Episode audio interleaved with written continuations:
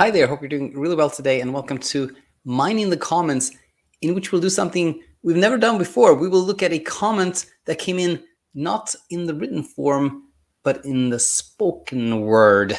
And what I mean by this, well, actually, uh, it was something that happened yesterday that I want to talk about today. We had our uh, drop-in class um, in our immunity program, and one of our students said something that really made me think and made me sort of question myself or or question that our teachings or question things that I, have been I've been saying before.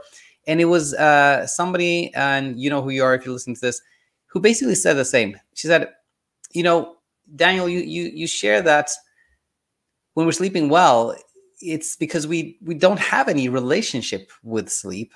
But she said, I used to love sleep. I used to look forward to it. I used to really, really like sleeping, you know? And when she said that, it it's it sounded so obvious and so true to me. I was thinking like she's right. You know, many people who've never had any problems with sleep, you know, uh, will say like, "Oh, I love sleeping," and things like that. So, I think what uh, became tr- clear to me is that the way I presented this is not really accurate, and and so this made me think like, okay, what's really going on here? So that's this comment is you know uh, uh, the the topic of today's mining the comments. So again, uh, what was said, it was something like that. You say that when we sleep well, we don't have any relationship with sleep, but I used to love sleep. That was brought up. And the reason I've, you know, I, I, I've, I've really thought of it as like, you know, when we're not struggling with sleep, we have really no relationship with sleep.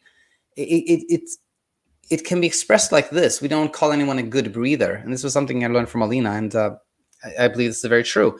Uh, you know, breathing is just this passive process that happens by itself uh, you know when we're not thinking about it. And if we start thinking about our breathing you know it, it will still happen by itself but we can pay attention to our breathing and then there can be a pause. It's not quite as regular as it is when it's automatic but eventually still happens. Like i just took a breath. I was it voluntary or not? I don't even know but breathing always happens. And we don't really think of ourselves so much as a good breather or a bad breather you know? And and that's why internal struggles around breathing are not very common because we were not monitoring it. We're not trying to be better at it or anything like that. I said they're not very common because they can happen there too. Sometimes we have this like, I forget to breathe sometimes, you know, which is actually when we take voluntary control of our breathing and we pay attention to that and think that something is wrong. Or the interrupted yawn when somebody's like, hey, Daniel, like I start to yawn, but I, I don't complete it, which is again like we we pay attention to our, our yawning and then it's not not passive anymore and we think something is wrong. So they, they do exist there but they're not so common. And i think it is true that to to to some extent it's because we don't think of ourselves as like a good breather. So uh, in a way this is kind of this is kind of the, the paradox in my mind which was like i i often thought of it as like when we have no particular relationship with sleep sleep happens easy just like with breathing.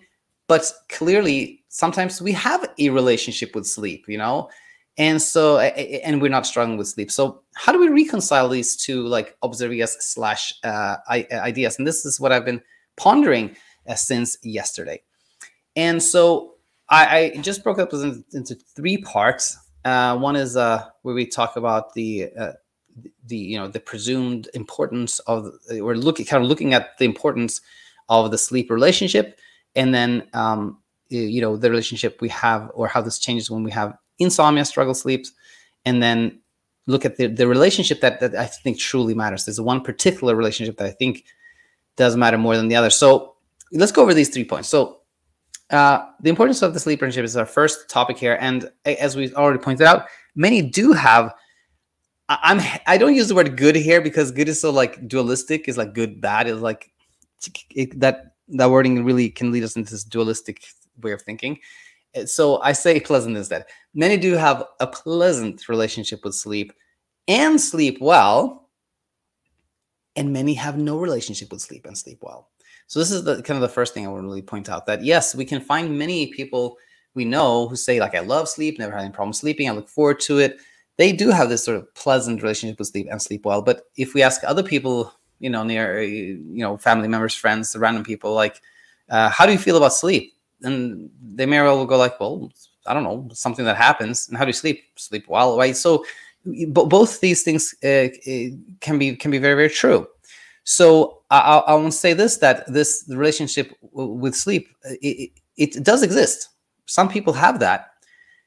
It does exist. It's kind of the first thing here, but it does not in itself. Having a relationship with sleep in itself does not necessarily create any struggle. And also, a relationship with sleep is not needed for sleeping well. So, uh, to summarize this first part, I want to say that where I had things wrong, where I had not seen things correctly, is that uh, we can very well have a relationship with sleep and sleep well. It's in no way necessary or required to not have any relationship with sleep to to sleep well. Was the first thing. Now, the you know where this can easily lead then is like wondering, pardon me, what happens with this relationship if we had one when we're having trouble sleeping, and is that something we you know need to pay attention to? So uh, with that in mind, we can say the following. Uh, we can we can ponder it the following way. If we had a let's call it again pleasant relationship with sleep, and now we have trouble sleeping, has that relationship changed or will it changed? And I thought we could actually learn a lot from thinking about how we how we look at other relationships, uh, relationships we have with friends, with family members, etc. Somebody we're interested in, you know, something like that if we feel like someone, or if we like someone very much, let's say, we really like someone, we had a really nice relationship with someone, we like them very much, but they for some reason now seem kind of less interested in us. They don't return our calls. They seem to be ha- having other things uh, going on. Do we now like them less? And you know, to me, it's like it's an open-ended question, but the answer to me becomes it's not obvious you know we can have somebody but we like a lot and they seem to be other things going on and we we like them just the same we just know that they're busy the relationship hasn't changed or somebody may be paying less attention to us and we kind of become upset at that and and we we no longer think of them as fondly as we did before so both can happen and now uh and again there's no this you know there's no it's not clearly predict predict uh, there's no way to really predict that and same thing when it comes to sleep. If you have some trouble sleeping, that doesn't to me necessarily mean that a relationship with sleep has to change. Someone can have trouble sleeping and still be like, I, I, I love sleep. I really enjoy sleeping. It's just not happening right now. Or somebody else may say, like, I used to love sleeping, but since this happened, like, I don't even want to think about it. Uh, it's not something I look forward to anymore. Uh, you know, again, there's no uh, the, the this relationship with sleep does not necessarily have to change is my thinking here and uh, now one other thing to bring up is, is, though again going back to relationship with other people is it possible that we turn off t- turn someone away from us uh, uh, because we start to sort of really crave their love their affection like if we go after the friend who started to ignore us a little bit and we're like oh no i'm missing out on friendship i want it like if anything our, our relationship changes in, in a way that we desire that other person's attention. We really want their attention. We want them to call us, you know, like that. And, and that can actually hit to the other person feeling pressured, right? So sometimes, uh, you know, taking this back to, to sleep, like sometimes we have, let's say, a pleasant relationship sleep, something really liked. We were having, uh, you know, no trouble sleeping. We have some trouble sleeping, and then the relationship changes in a way that we start like desire sleep. It feels like we missed out something. We crave it. We want it. We're begging for it. We're negotiating for it. We're bartering for it. Like we, and, and that can, you know, put so much pressure on sleep that it doesn't happen. Right. So that's another, that's another, that, that is a way the relationship can change in a way that it, it does uh, impact our sleep. Right.